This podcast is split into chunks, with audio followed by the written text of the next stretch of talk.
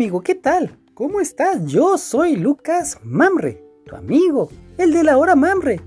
Y estamos continuando con esta lectura, que es la carta a los Colosenses capítulo 2. Si ya estás preparado, pues vamos a comenzar. Dice así, yo quiero que sepan que estoy luchando mucho, tanto por ustedes, los de la iglesia en el pueblo de la Odisea, como por los que no me conocen personalmente y lucho para animarlos a todos y para que se mantengan unidos en el amor de Cristo. Y así lleguen a tener la plena seguridad de comprender todo el plan de Dios y de Cristo que había mantenido en secreto. Todas las riquezas de la sabiduría y del conocimiento se encuentran presentes en Cristo. Les digo esto para que nadie los engañe con frases bonitas, pero falsas, porque aunque no estoy con ustedes, siempre los recuerdo y me alegro de saber que son ordenados y que siguen confiando plenamente en Jesucristo. Ustedes han aceptado a Jesucristo como su dueño y Señor. Por eso, deben vivir como a Él le agrada, tal como se les enseñó. Confíen cada vez más en Él y vivan obedeciendo sus enseñanzas para ser cada vez mejores y den siempre gracias a Dios. Tengan cuidado, no presten atención a los que quieren engañarlos con ideas y razonamientos que parecen contener sabiduría, pero que solo son enseñanzas humanas. Esa gente obedece a los espíritus poderosos de este mundo y no a Cristo. Cristo es completamente igual a Dios y reina sobre todos los espíritus que tienen poder y autoridad.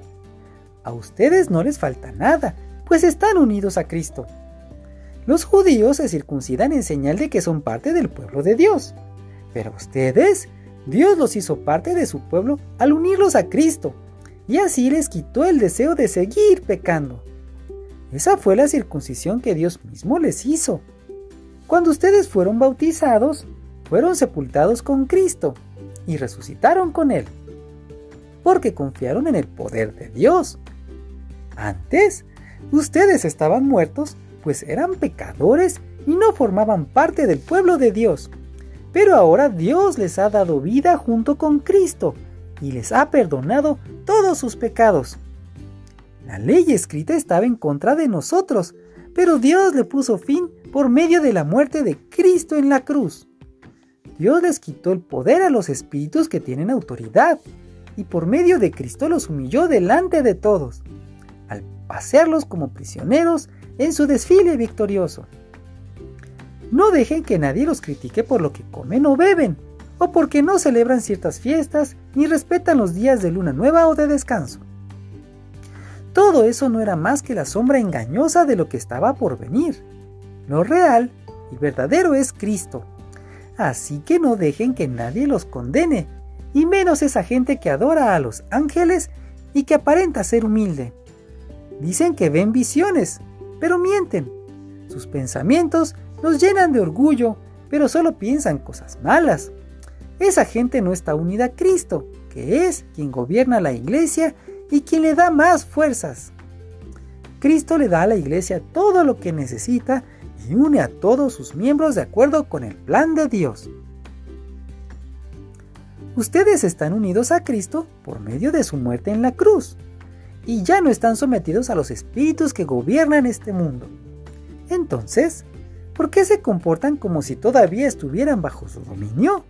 ¿Por qué obedecen a quienes les dicen, no toques esto, no comas eso, no pruebes aquello? Esas reglas no son más que enseñanzas humanas que con el tiempo van perdiendo su valor. No se puede negar que son útiles, porque enseñan acerca de la conducta religiosa, la humildad y el dominio del cuerpo pero lo cierto es que no ayudan a combatir los malos deseos de nuestra naturaleza humana. Fin del capítulo 2.